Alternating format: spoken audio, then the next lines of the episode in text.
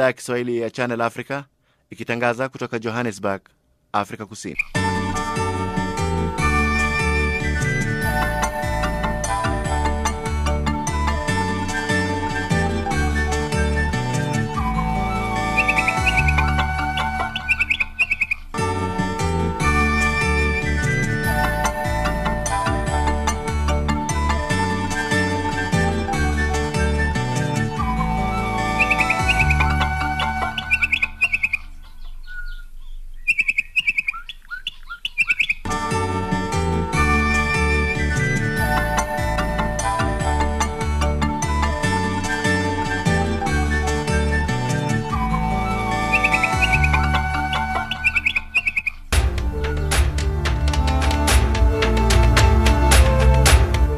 Is Africa Digest.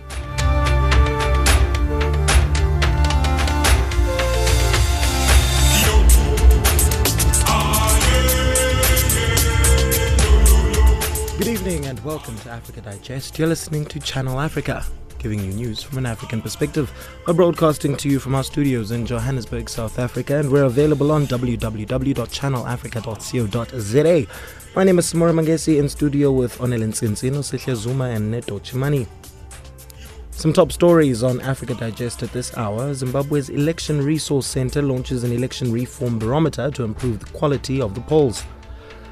A bill granting special status to Cameroon's two crisis-hit Anglophone regions is passed by an in is passed in an attempt to ease two years of violence.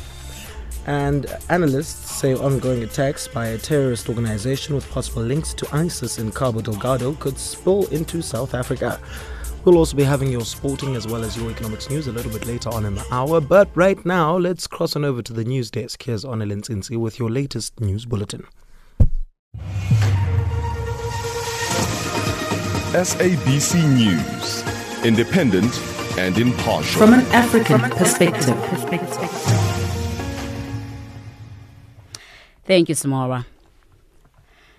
Algeria has sworn in its new president, Abdelmajid Tebboune, a week after an election that was rejected by a mass protest movement. The election was said to be a charade designed to keep the old ruling elite in power. A former prime minister who won 58% of the vote and an official turnout of 40%, has offered a dialogue with the protest movements in an effort to end the 10 months of mass protests. Ongoing attacks by a terrorist organization with possible links to ISIS in Cabo Delgado, the northernmost province of Mozambique, has left behind a trail of destruction with no end in sight. This year, more than 600 people were reportedly killed, while this month has seen 17 attacks from unknown terrorist groups, the most recent occurring on Tuesday. It is alleged the Islamic State ISIS group has claimed responsibility for 26 of these attacks. Sudanese people are celebrating the first anniversary of the start of the uprising that toppled longtime ruler Omar al-Bashir. Mashar is, uh, rather gathered in different parts of the capital Khartoum in the city of Atbara where protests began against direct economic conditions on December 19 last year. A Sudanese court on Saturday convicted Bashir on corruption charges and sentenced him to two years of detention in a reform facility. First ruling against the former president, Sudan is now run by transitional authorities under a three year power sharing deal reached in August between the then ruling military council and opposition and protest groups. Sudan is now run by transitional authorities under a three year power sharing deal. Hundreds of people wearing face masks have protested outside the Sydney residence of Australian Prime Minister Scott Morrison. They are demanding that he returns from holiday abroad to lead the battle against dozens of bushfires that have blanketed Sydney in choking smoke. Record temperatures have fueled the unprecedented fires, leading to a state of emergency in New South Wales. Kazan Brown lives in Warragamba, one of the communities under the threat. We woke up this morning and it was, you know, we were blanketed in smoke. You could smell the bush burning, um, and we're all treading, walking around on eggshells again. It's it's horrible here at the moment. It's hot. It's humid. It's smoky. It's there's ash falling from the sky. It's hard to breathe. Um, yeah, it's just it's really bad at the moment. Lastly, Queen Elizabeth has been setting out the British government legislation plan at the state opening of Parliament, saying that the main focus will be on Britain leaving the European Union next month. It follows the victory of Prime Minister Boris Johnson's Conservative Party in elections last week. The BBC's Naomi Grimley reports. Addressing both houses of parliament, the Queen said her government's priority was to take the UK out of the EU on January the 31st and it would also embark on an ambitious programme of domestic reform that delivers on the people's priorities. She also said the integrity and prosperity of the UK is of the utmost importance.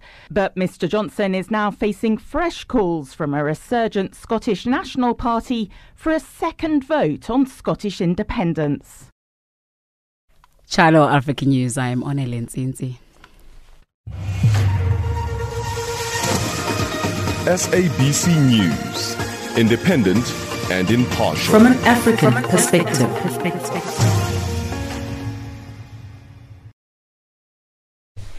Zimbabwe's Election Resource Center, an NGO whose mandate is to carry an oversight and advocacy role during the elections, has launched an election reform barometer.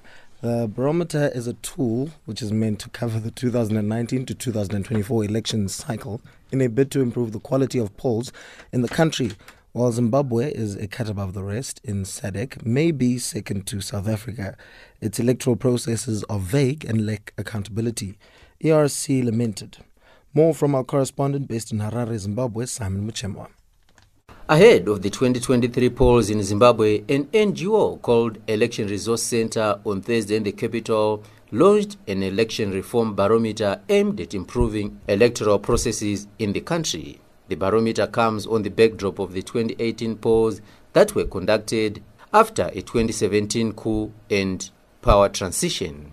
For the first time in Zimbabwe, government invited international observers with no restrictions signaling a departure from the hardline stance against international scrutiny. However, Zimbabwe encountered numerous challenges that discredited the election results, leading to the launch of the barometer by the ERC. Some of the election challenges faced did not require any money to be implemented, but just the political will.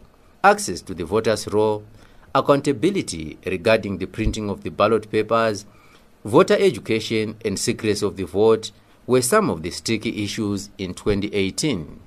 Tawanda Chimhini, director of the Election Resource Center, has this to say during the launch of the barometer. Why is there investment in the quantitative aspects of elections and limited investment in the qualitative aspects?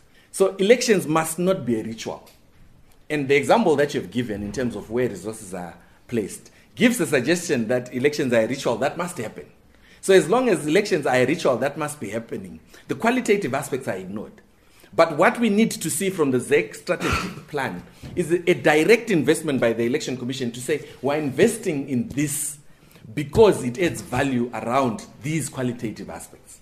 So, are we empowering a citizen to vote from an informed position? And what, how much money are we setting aside towards that? Meaning, it's not about transporting ballot papers to that location. It's about ensuring that the citizen has received the necessary information for them to express themselves uh, freely in the ballot. So, so this has been one of the biggest missing uh, links. So you have huge millions of dollars being poured into the election commission on the eve of the election, but you have very limited resources being poured the, in the election commission in between elections. So how do you invest in the qualitative aspects, which require time?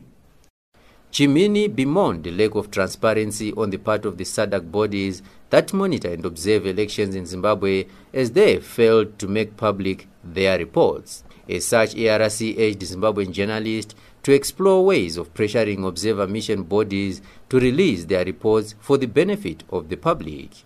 Meanwhile, most of the reports on 2018 elections revealed serious challenges that were made worse by the fact that Zimbabwe was using a biometric voters' roll for the first time. Chimhini explained. But our insistence to SADC is that uh, the encouragement, when you go through, and, and I would encourage the media to do this, when you go through the actual reports from these observer missions, At times, the media just wants to capture whether SADC said it was an okay election or it was not. What has happened is that a lot of observer missions have actually departed from saying whether an election was free or fair. So it means that the media has got to invest in scrutinizing tho- those original, um, the preliminary statements from the observer missions. But more importantly, the media has got to say, can we get the final reports? So you know that uh, the final reports that are prepared. And in these final reports, there are details around where issues of concern are, around where the election has been accepted. These reports are not made public. We have tried to insist to SADC to say, can these reports be shared publicly? Their, uh, their argument has been to say is that they are shared with the Ministry of Foreign Affairs and with the Election Commission. We have followed up with the Ministry of Foreign Affairs to say, can you make them public? So that we know what has been said about our election. Again, we have not had joy there. But I think a good starting point before we even give our feedback to SADC The barometer touched on a number of challenges that were highlighted by the opposition, leading to a disputed election result. It only took the ruling by the Constitutional Court to settle the matter, although that was after the death of close to 10 citizens during the election protest on the 1st of August. Chimhini added. Broadly speaking, there have been five sticking issues pertaining to our elections. This is from our own assessment. If you read our report on the 2018 harmonized elections, we highlighted some of these five issues. Number one, the question of the independence of the Election Commission, trying to argue that more work needs to be done to strengthen the independence of the referee of our elections, so that an impression is created among stakeholders that indeed those that are uh, watching the elections, those that are administering elections, are not under the influence of anyone, as is prescribed in the Constitution. So the question of the independence of the Election Commission has been one sticking point. Uh, the second issue that we have felt was a sticking issue relates to traditional leaders and their role in elections. Uh, you would appreciate, and this has been said, but I guess some people will say, but can we be uh, uh, so sure that traditional leaders do command a significant proportion of our population? There's no doubt that they do. Over 70% of the voting population is actually in rural areas. And when you consider that the role of traditional leaders in influencing how people vote is a significant issue that has been a sticking point, raised in almost all the last three election reports um, uh, were drawn out of Zimbabwe, uh, 2005, 2008, uh, uh, getting into 2013 and 2018. So in all those elections, the issue of traditional leaders has been raised. In Harare, Zimbabwe, for Channel Africa, this is Simon Muchemwa. Moving on to Mozambique, where analysts say ongoing attacks by a terrorist organization with possible links to ISIS in Cabo Delgado, the northmost province of Mozambique, have left behind a trail of destruction with no end in sight, which could be uh, having an impact on South Africa if left unchecked. Cabo Delgado is made up of mostly sleepy small villages populated by subsistence farm uh, subsistence farmers who also fish uh, its coastline. Now, however, those villages are mostly deserted. This year, more than 600 people were reportedly killed, while this month has seen 17 attacks from the unknown terrorist group, the Associate of Islamic Theology on Counterterrorism. I think one has to be very clear and specific here. We are looking at approximately seven to 10 cells causing mayhem. There is no evidence of an overarching extremist ideology in all of these cells. Uh, the motive behind some of these cells remains speculative, but the primary concern now is that the Islamic State has claimed or laid claim to 22 attacks, even released a photo report. So clearly, it has drawn its attention and we cannot ignore it. Mm. And what could be the group's interest with uh, Cabo Delgado?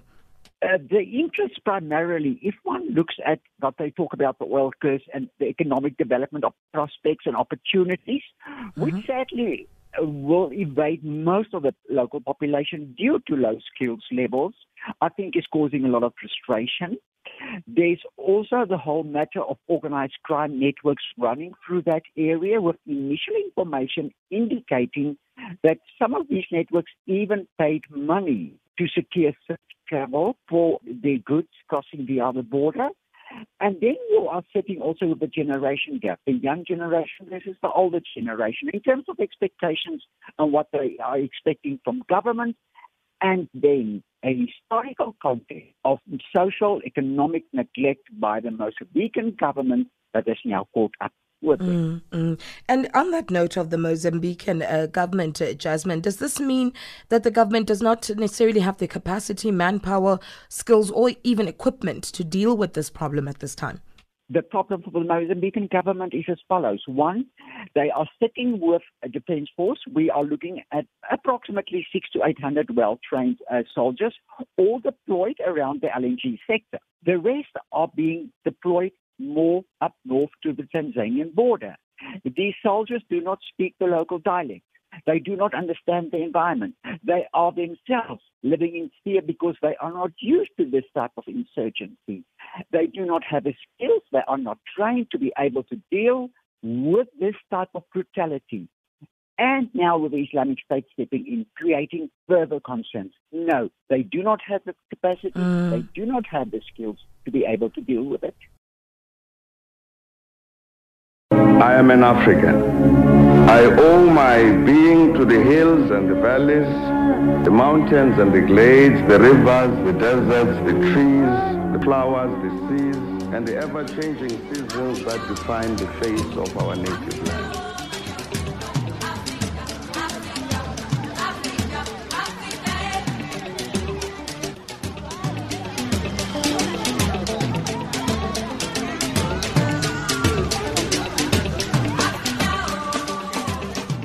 Masterclass Africa, where great minds connect.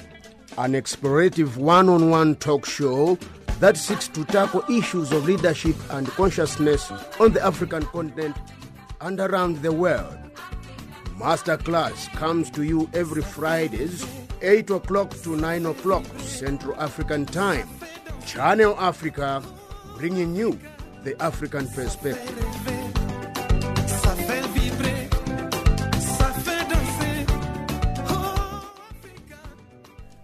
Malawi has finally ratified the 2014 International Labour Organization Protocol on Forced Labour, thereby committing to, uh, to take necessary measures to prevent forced labour, protect victims, and ensure access to justice by the victims. This means that Malawi has become the 42nd country worldwide to ratify the protocol. Since 2014, 11 African countries have ratified the instrument. This comes a month after the United States government banned Malawi's tobacco and all tobacco products from entering its markets due to alleged use of child labor. George Mahango reports from Blantyre. The International Labour Organization ILO has since said Malawi has made significant efforts in recent years to combat trafficking in persons, including passage of the Trafficking in Persons Act in 2015 and the establishment of the National Coordination Committee Against Trafficking in Persons. Malawi authorities said Lilongwe recognizes that ratification and domestication of the protocol are different things, adding that the country is committed to ensuring effective domestication of the protocol by developing a national policy and plan of action. Minister of Labour Martha Chanjo, who ratified the protocol on behalf of the Malawi government, said Malawi will also take specific measures, including raising awareness among employers and vulnerable populations. Employers Consultative Association of Malawi ECAMA, Tobacco Control Commission, and the International Labour Organization recently developed a tenancy labor bill for approval so as to end child labor. But as Charles Manyetela, a labor expert in Malawi, says, it is yet to see the light of the day. The tenancy labor bill was drafted some time back, but again, you have to look at uh, the nature of the tenancy. It's coming back from the Thangata system. And our neighboring countries like Zambia, Zimbabwe, there's no tenancy. And again, when we look at the tenancy, it provides a loophole where children might be trafficked, let's say from one area to another uh, to work. The understanding is you cannot regulate something which gives a loophole for violation of human rights. That's why the International Labour Organization did a survey on the state of the tenancy and made some recommendations. And the recommendations were presented to the Minister of Youth, Sports, Labour and Manpower Development. Tobacco Association of Malawi has expressed delight over the stance by government, saying it gives hope for tobacco growers, especially the recent withhold release order on the country's tobacco by the United States government. The ratification comes barely a month after the U.S. Customs and Border Protection issued a withhold release order on tobacco from Malawi, allowing the country to detain or imported goods believed to have been produced with forced labor protocol. ILO country office for Zambia, Malawi, Mozambique said forced labor violates human rights and dignity and contributes to the perpetuation of poverty. A University of Malawi business scholar, Mesa Piri, has since cast doubt whether Malawi's economic woes would be solved soon if it insists on promoting tobacco. Uh, let me be open with you. It's high time here in Malawi the government has to promote other crops that can bring in the much needed forex. Tobacco, you know, is no longer a major forex earner as we used to say in the past. We used to say it brings 70% of the total foreign exchange earnings, but look now. Growers are lobbied. Think of the anti smoking lobby, the World Health Organization, who do you think tobacco is still the future? The answer is no. Honestly, if the US has banned its products, it's time to go back to the drawing board and think of other industries. At a 2019 tobacco conference, it was said that Sustainable Development Goals SDGs, a collection of 17 global goals set in 2015 by the United Nations General Assembly, entail that child labor should be eliminated by 2025. According to the 2018 findings on the worst forms of child labor, Malawi made a moderate advancement in efforts to eliminate child labor. George Muhango, Channel Africa, Blantyre. Across the globe, every second, there's always a breaking story. Colton Joy for Channel Africa Radio in Ethiopia's capital, Addis Ababa. Reporting for Channel Africa, I am Hilda Kekeloa in Zambia. Our cutting edge and hard hitting journalism leaves no stone unturned, giving you the whole picture every time. George Muhango, Channel Africa, Blantyre. Reporting for Channel Africa, this is Moki Kindzeka in Yaoundé. From an African perspective, listen to Channel Africa in English, Kiswahili, French, Silozi, Portuguese, and Chinyanja, informing the world about Africa. Join us every day and know what is happening around you. Channel Africa. The number of men who smoke tobacco is on the decline for the first time in history, marking a shift in a global epidemic that has killed tens of millions of people over decades. This is according to a new report published today by the World Health Organization.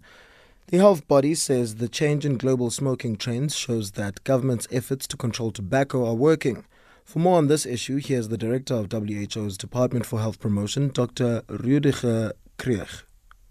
It's very significant to us because for the first time ever, we see that the number of uh, male u- tobacco users is declining. We saw um, a percentage decline of people uh, for some years, but uh, that was eaten up by population growth. So this time in 2018, it has plateaued, and in 2019, for the first time, it has dis- decreased. Now, what are some of the contributing factors, Doctor, to this downward trend? Yeah, we believe that these are really the different policy measures that we uh, put in place in, in, or that member states put in place.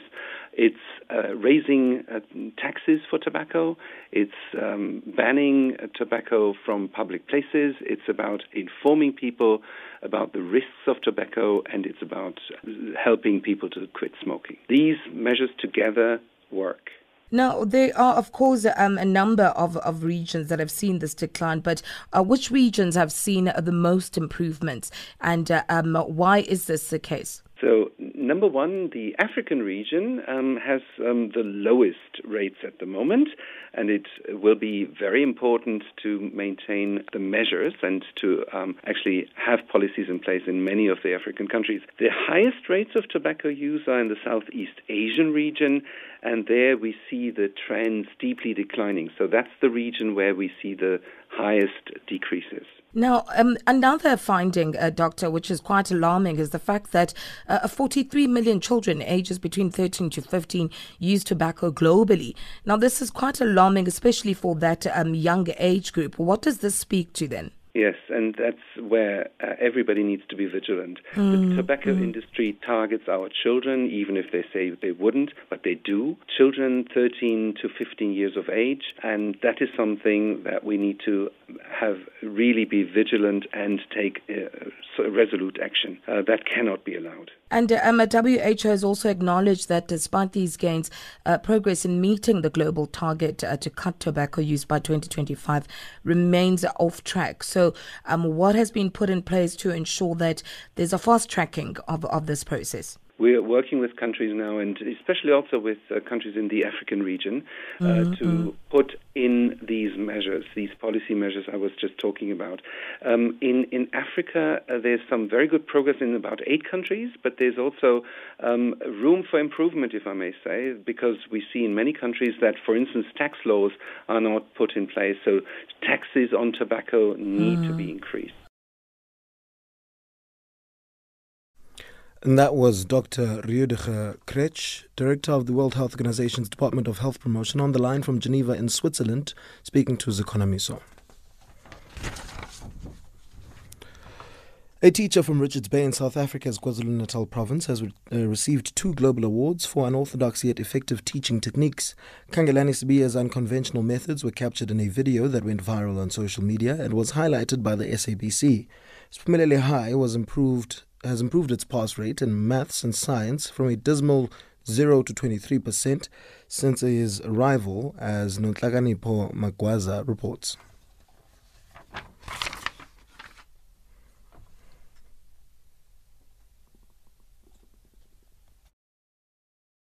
Ahead of the 2023 polls in Zimbabwe, an NGO called Election Resource Center on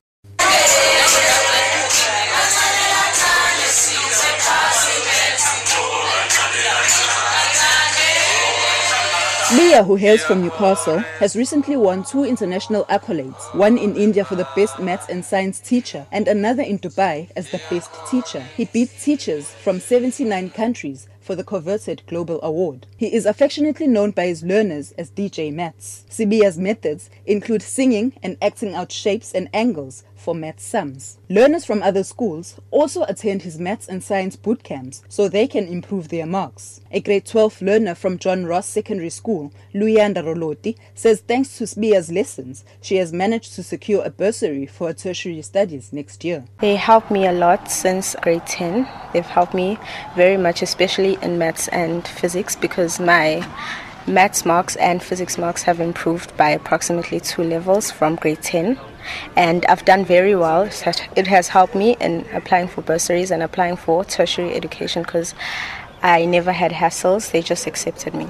As teenagers in this day and age, we are into music more and we're into television more, so it's easier to remember things when people sing it than when people just say it. A learner at Spumelele High, Siyabonga Mthembu, says he now enjoys maths and science thanks to Sibiya's creative teaching methods.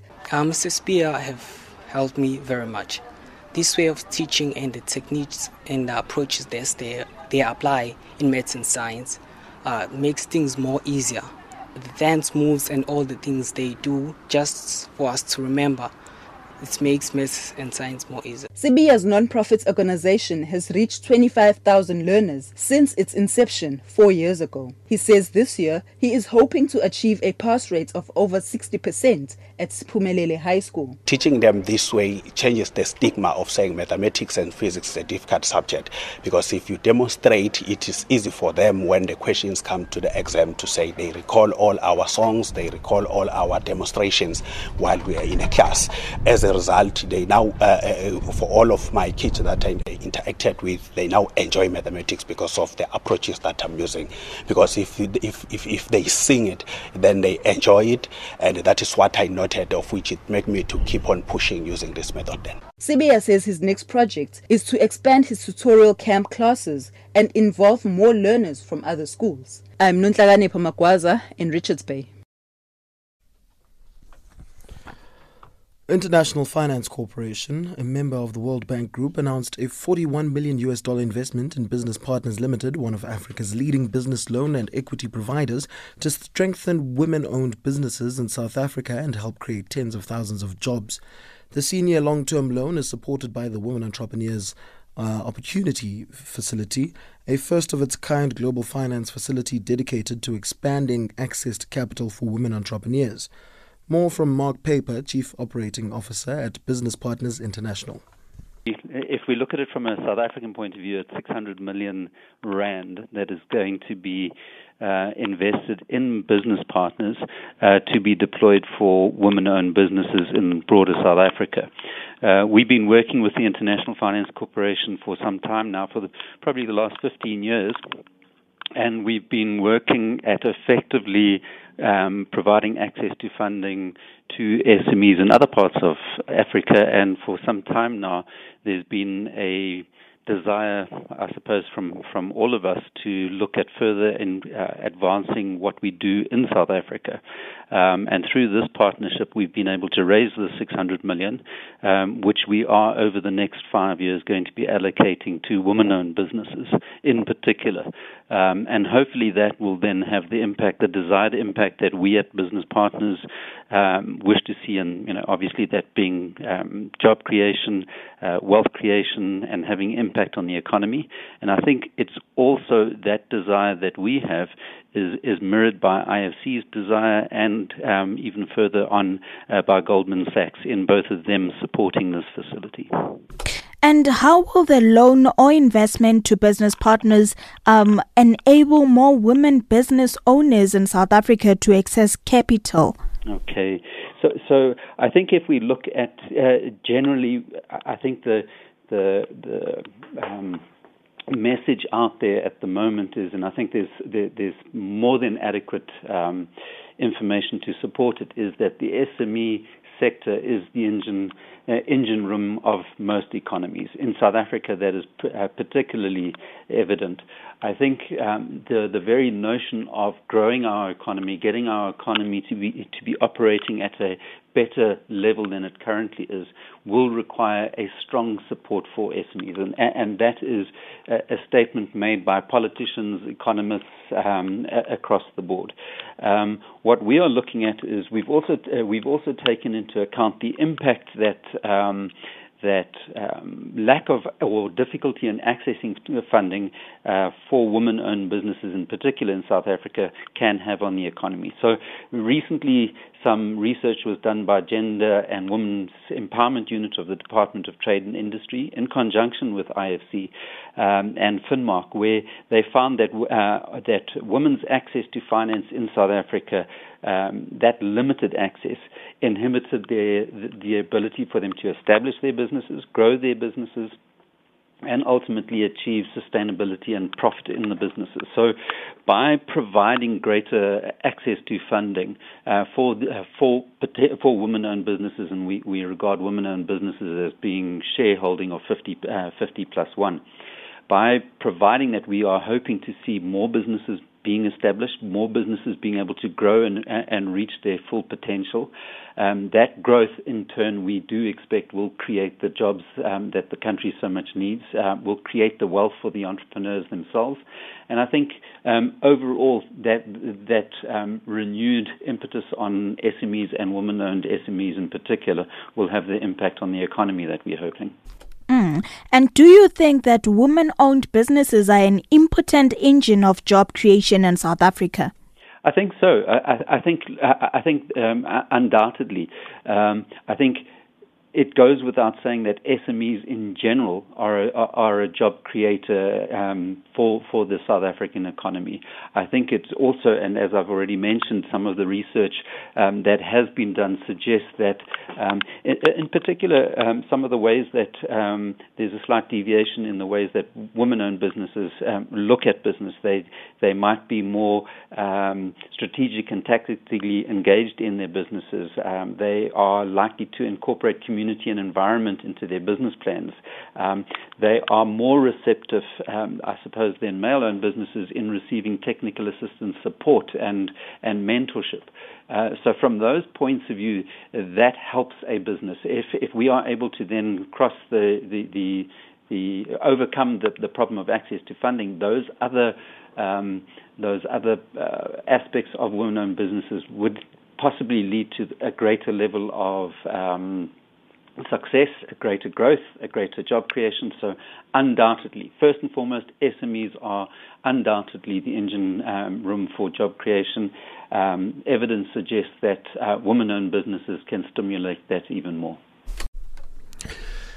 And that was Mark Paper, Chief Operating Officer at Business Partners International, on the line talking to Lebogang Mabange.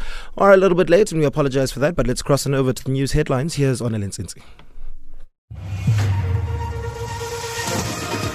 SABC News, independent and impartial. From an African perspective.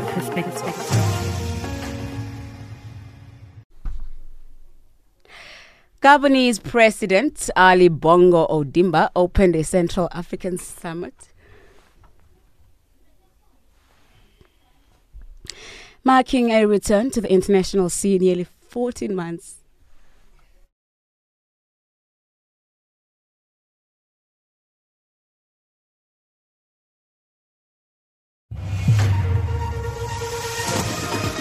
SABC News, independent and impartial. From an African perspective.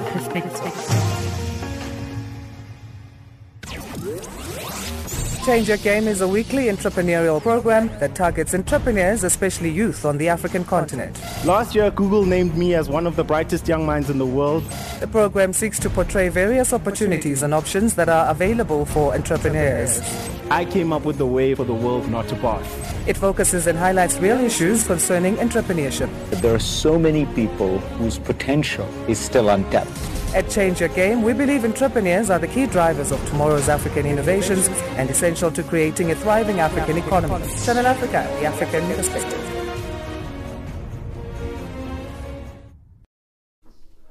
Fourteen people were reportedly killed after Boko Haram jihadists attacked a fishing village in western Chad. Violence from the Boko Haram insurgency started in Nigeria a decade ago but has since spread to neighboring countries Chad, Niger, and Cameroon. The attack comes after French President Emmanuel Macron recently postponed a key summit focusing on France's military operation in the Sahel region until the beginning of next year. For more on the attack, Channel Africa spoke to Hoinathy Remadji, senior researcher for the Sahel and the Lake Chad Basin at the Institute for Security Studies.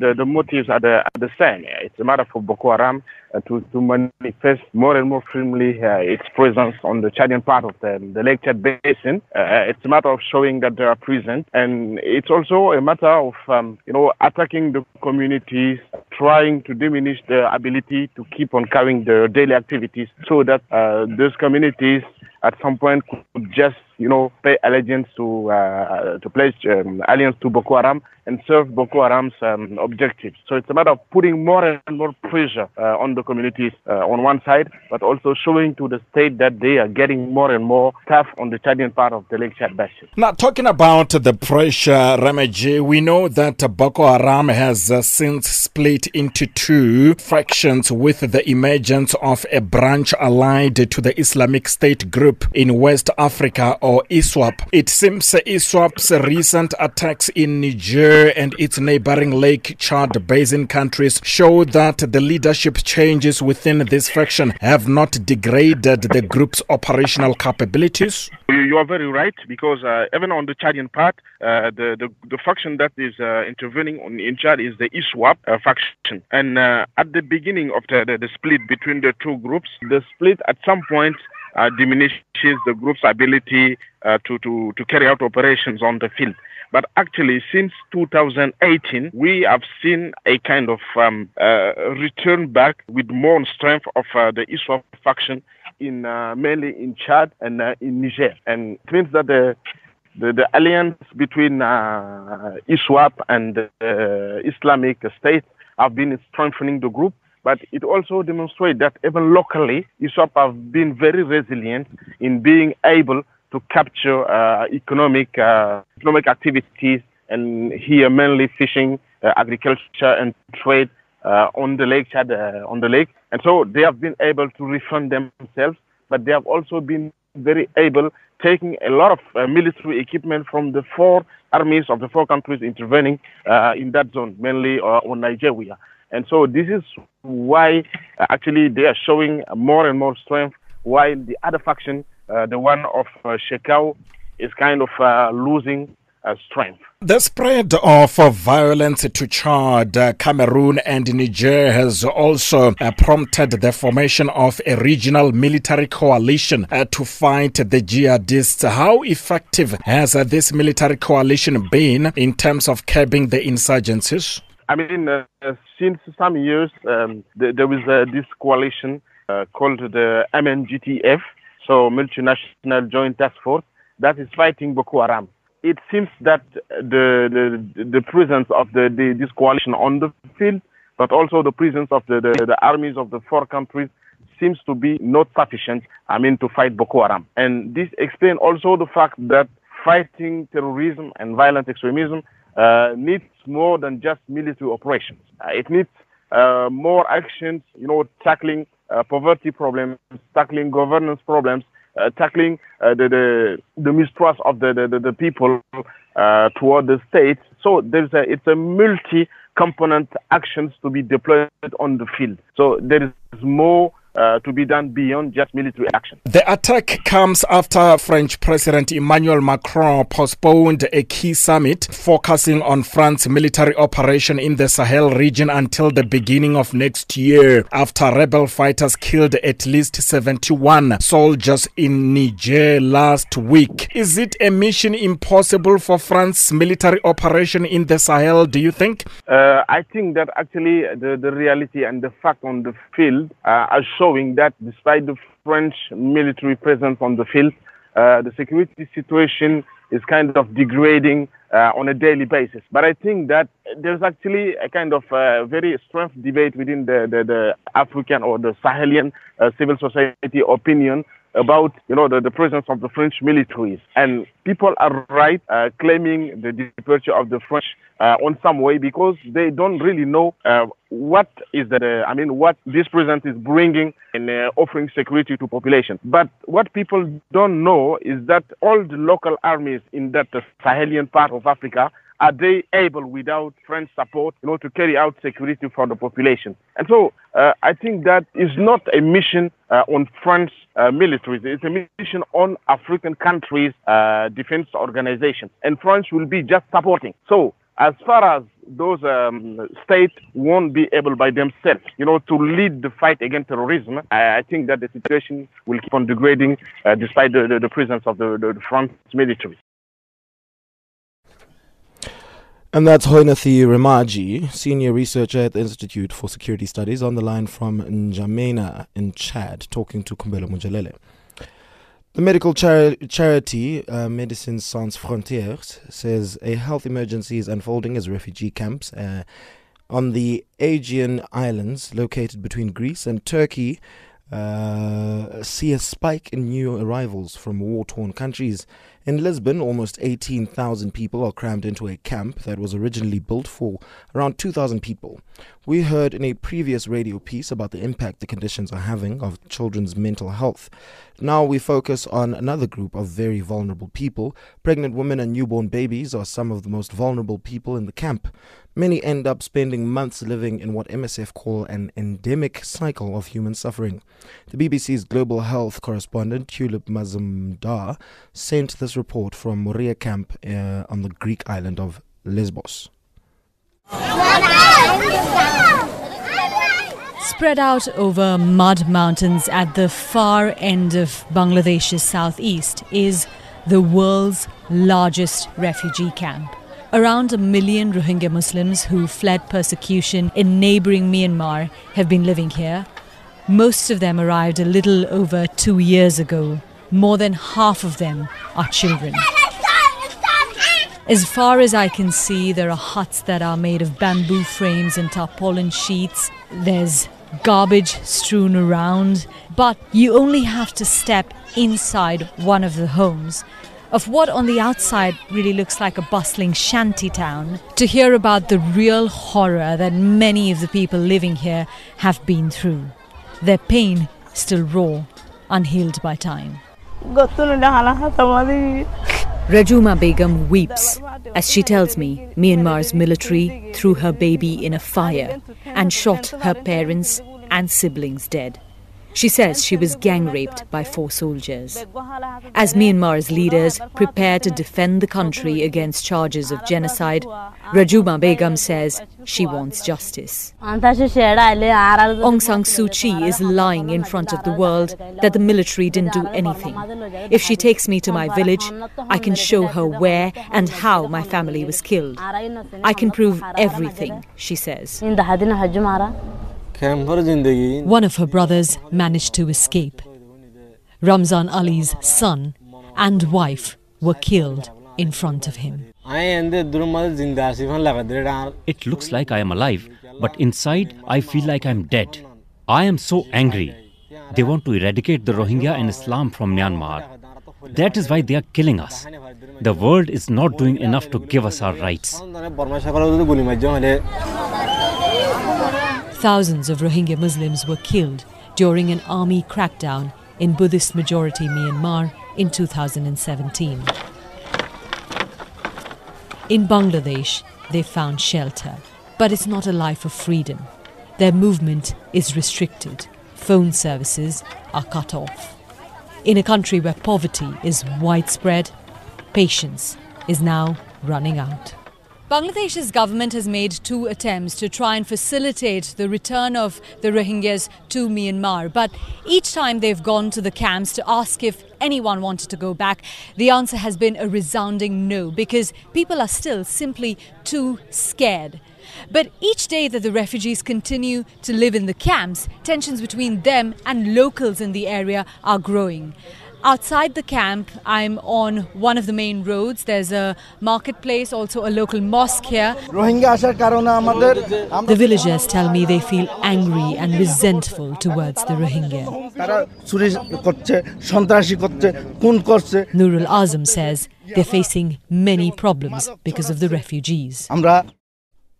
And that was the BBC's Tulip Mazumdar reporting from Moria Camp on the Greek island of Lesbos. But right now, let's get a quick update from Nosehle Zuma with regards to the economics news.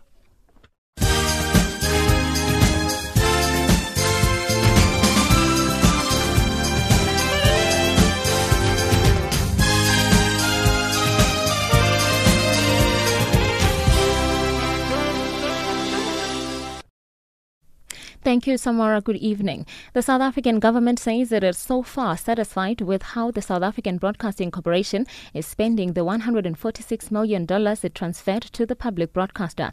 In October this year, the government transferred part of the expected 223 million US dollar portion. Communications Minister Stella Ndabeni says they will meet with the SABC authorities early in the year next year to discuss the release of the remaining amount. She says they are monitoring how the SABC is spending the money in order to give a government monthly reports. We are confident that SABC will come back to us and saying we no longer require government funding. Because when we approved the turnaround strategy, it was a good plan that did not only give us insight to what is happening today, but to the kind of the future broadcaster that we must envisage for SABC, which is why as government and parliament we will be doing everything to support where we are supposed to play our role. South Africa's Directorate for Priority Crime Investigation, the Hawks, have confirmed that former managers from troubled power utility Eskom have been arrested. Two former senior managers, two business directors, and seven companies are appearing in the Johannesburg Regional Court on charges of alleged fraud, corruption, and money laundering. They have been uh, arrested in Mpumalanga, Limpopo, Gauteng, and the Gauteng province. Eskom says, however, this is not uh, aware of the arrests. An amount of 50.65 million US dollars is believed to be involved. NPA spokesperson Bulelwa Makeke elaborates. Um, this is a joint project um, of the, the Hawks and the investigating directorate as part of the state capture project, rather. Um, so I, I, do confirm that two senior, um, well, they, they're former now, but they're still um, being held responsible for the corruption that they that they were that they're being accused of. Charges relating to fraud, corruption, and money laundering. The Zimbabwe Electricity Supply Authority says it will soon call for new tenders for solar licenses after all individuals and companies that were awarded the rights 10 years ago failed to work on approved projects. The state owned company hopes the new players to be engaged will be able to produce between 400 and 500 megawatts. The Zimbabwean health sector has been rocked by confusion following the launch of a splinter doctors association a few days ago. Members of the new group have vowed to return to work and make sure the health services are restored in the country, although they are not yet registered. Zimbabwe has recently been rocked by a doctor's strike in protest against wages. Simon Muchemwa reports in Harare. Confusion has rocked the Zimbabwean health sector following the launch of a new doctors association a few days ago. Zimbabwean doctors have not been reporting for duty for more than 100 days now, citing incapacitation of their salaries have been swallowed by inflation. While it is argued that salaries may be increased thereby cushioning the junior doctors, the lack of equipment and medicines has worsened the situation.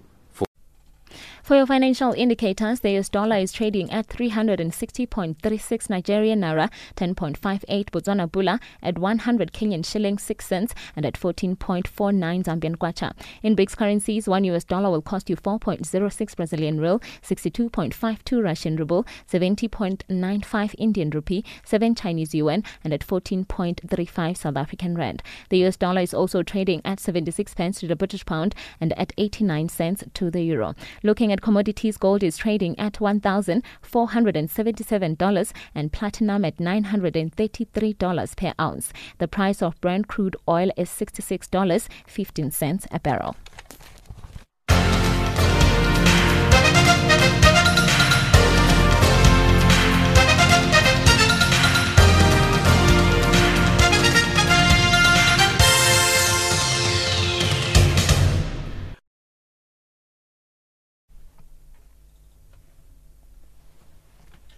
Now it's time for your latest sport. Here's Neto Chimhini.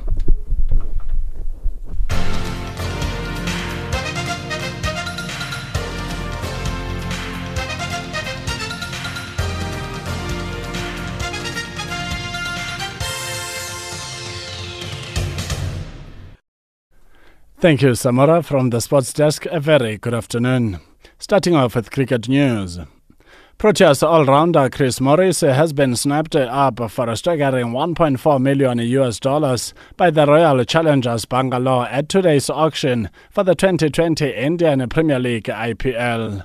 Morris entered the auction with a base price of 210,000 US dollars. A bidding war quickly escalated between Rajasthan Royals, Kings 11, Mumbai Indians and Bangalore before the Royal Challengers got their men. Morris has previously played for the Delhi Capitals, Royals, and Chennai Super Kings in the IPL. Meanwhile, Proteas speed star Dale, Dale Steyn found no buyers despite a superb MSL, nor did wicket-keeper batsman Heinrich Klaasen. David Miller was snapped up for the Royals for 105,000 US dollars, while Colin Ingram, Andile Phehlukwayo, and Anrich Nortje all went unsold. The players get around 75% of the auction price, effectively their salary for the season, while the rest goes to their national board. On to tennis news. Tennis star Novak Djokovic believes it is a positive thing that new talent is rising through the sport to challenge the established top orders of players. Djokovic, Rafa Nadal, and Roger Federer have all dominated tennis for more than a decade, but the likes of Stefanos Tsitsipas have a chance to show he can beat them at the Mubadala World Tennis Championship to have to have new faces winning big tournaments and slams very soon for sure is is positive thing for tennis and it's inevitable for for tennis that that's going to happen. The change and they're going to take over the the top spots of the world very soon from us. We're trying to um, extend that and, uh, and and prolong that that kind of change and then taking over as much as we can. Um, but you know they're, they're getting stronger each season. They believe in themselves more, and they you can you can see that they're improving a lot uh, as the time goes by. This year's event runs from the 19th to the 21st of December 2019, and Djokovic will aim to retain the title he won last year. It's very crowded schedule. Uh, that's true what you said, but you know it's an inaugural event from that is owned by players and tournaments in ATP, and uh, it's an exciting format. It's going to be played in three different cities, group stages, and then you're going to have the final eight in, in Sydney. So I think uh, the ATP Cup should be a, a, great success considering Australia is a country that uh, really uh, nurtures, supports, and values tennis. In soccer news, uh, after being held to a one-all draw against Mamelodi Sundowns two days ago, Bidvest Wits continue with their festive fixtures when they host Cape Town City in the South African ABSA Premiership match at the Dobsonville Stadium tomorrow night. Wits had to move the game to Soweto due to their uneven home ground. Wits head coach Gavin Hunt explains. You know, the problem's going to come. Our squad is never as big. We got 21 players. I've got 21 players. So you know, it's a problem for me. So we're gonna have to. We need to one or two. That's for sure. Another, you know, we don't play at home. This is our home game, so it's a problem for us. We're playing in Dobsonville because our field is, you know, problem. City, which has been struggling this season, currently sits on the 13th position in the log with 13 points out of 14 games. Hunt says he will approach the match with respect for the opponents. Well, it's always dangerous because it's always dangerous because you, you play the team next, you know, um, and, and you know they're a good footballing side. They're a team that should win the league, I've believed the last few years, but you know. And finally, in athletics news, Russia has decided to contest its ban from the major sporting events over doping violations as President Vladimir Putin slammed its sidelining as unfair and insisted athletes should be able to compete under the national flag. Russia's Rusada anti doping agency made a decision not to agree with the four year ban by the World Anti Doping Agency's decision. The decision will have to be communicated to WADA before the end of the month, triggering the appeal process in the Lausanne based Court of Arbitration for Sport. WADA on December the 10th banned Russia for four years from major global events, including the 2020 Tokyo Olympics and the 2022 World Cup in Qatar, over manipulated doping data. Putin appeared to indicate a lengthy legal battle loomed as he addressed a throng of journalists at his annual press conference. He reiterated that he believes WADA's decision to be not only ju- not only unjust but also not corresponding with common sense or law, saying Russia was being punished for the second time for the same alleged co- offense. Thank you for choosing Channel Africa. For Channel Africa Sport, I'm Neto NETO Chimhini.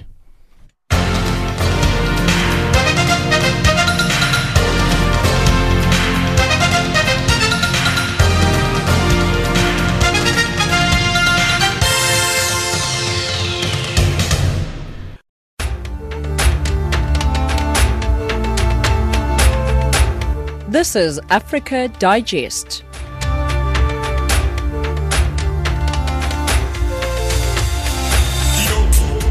And that wraps up Africa Digest for this hour. From myself, Samora Magesi, producer Leb Muswewe, and the rest of the Africa Digest team, thank you so much for listening.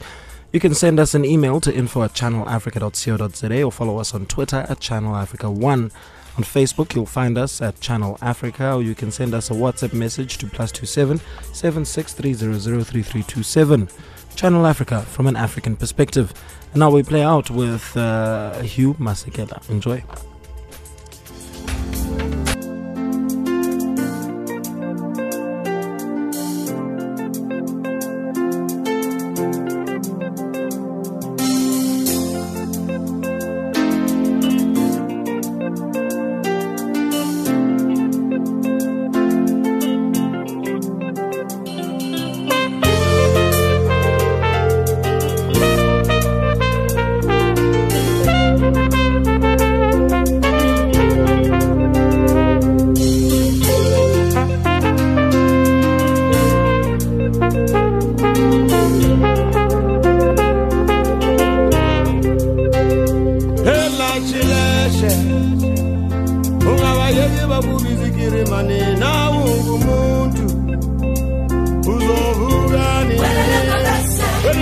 Welelengo bese yekukubiza abanye abantu izilwane nabo ngabantu uzofuna nini?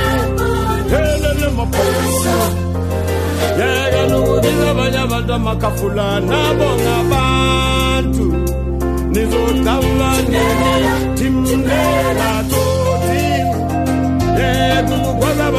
ngemimese nabo ngabantu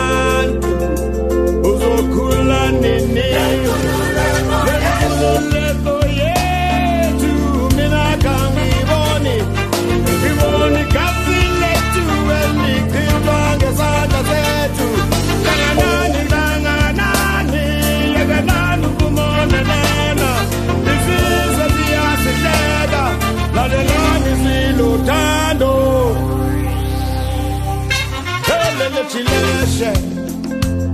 Ungabayeki bakubiza ikirimane nawungumuntu uzovuka nini? Welele ngobese yekukubiza abanye abantu izilwane nabo ngabantu. Uzofuna nini? Yelele mabunu yeka nokubiza abanye abantu amakhafula nabo ngabantu. Nizodlala nini? Abanye abantu ngemimese nabo ngabantu uzokhula nini? Takulandirani pa pologalamu ino yazochitika mu africa pa chinyanja service ya channel africa. Tikuwulutsira mu mzinda wa johannesburg ku south africa. Tikumveka m'mayiko a mozambiki malawi zimbabwe ndi zambia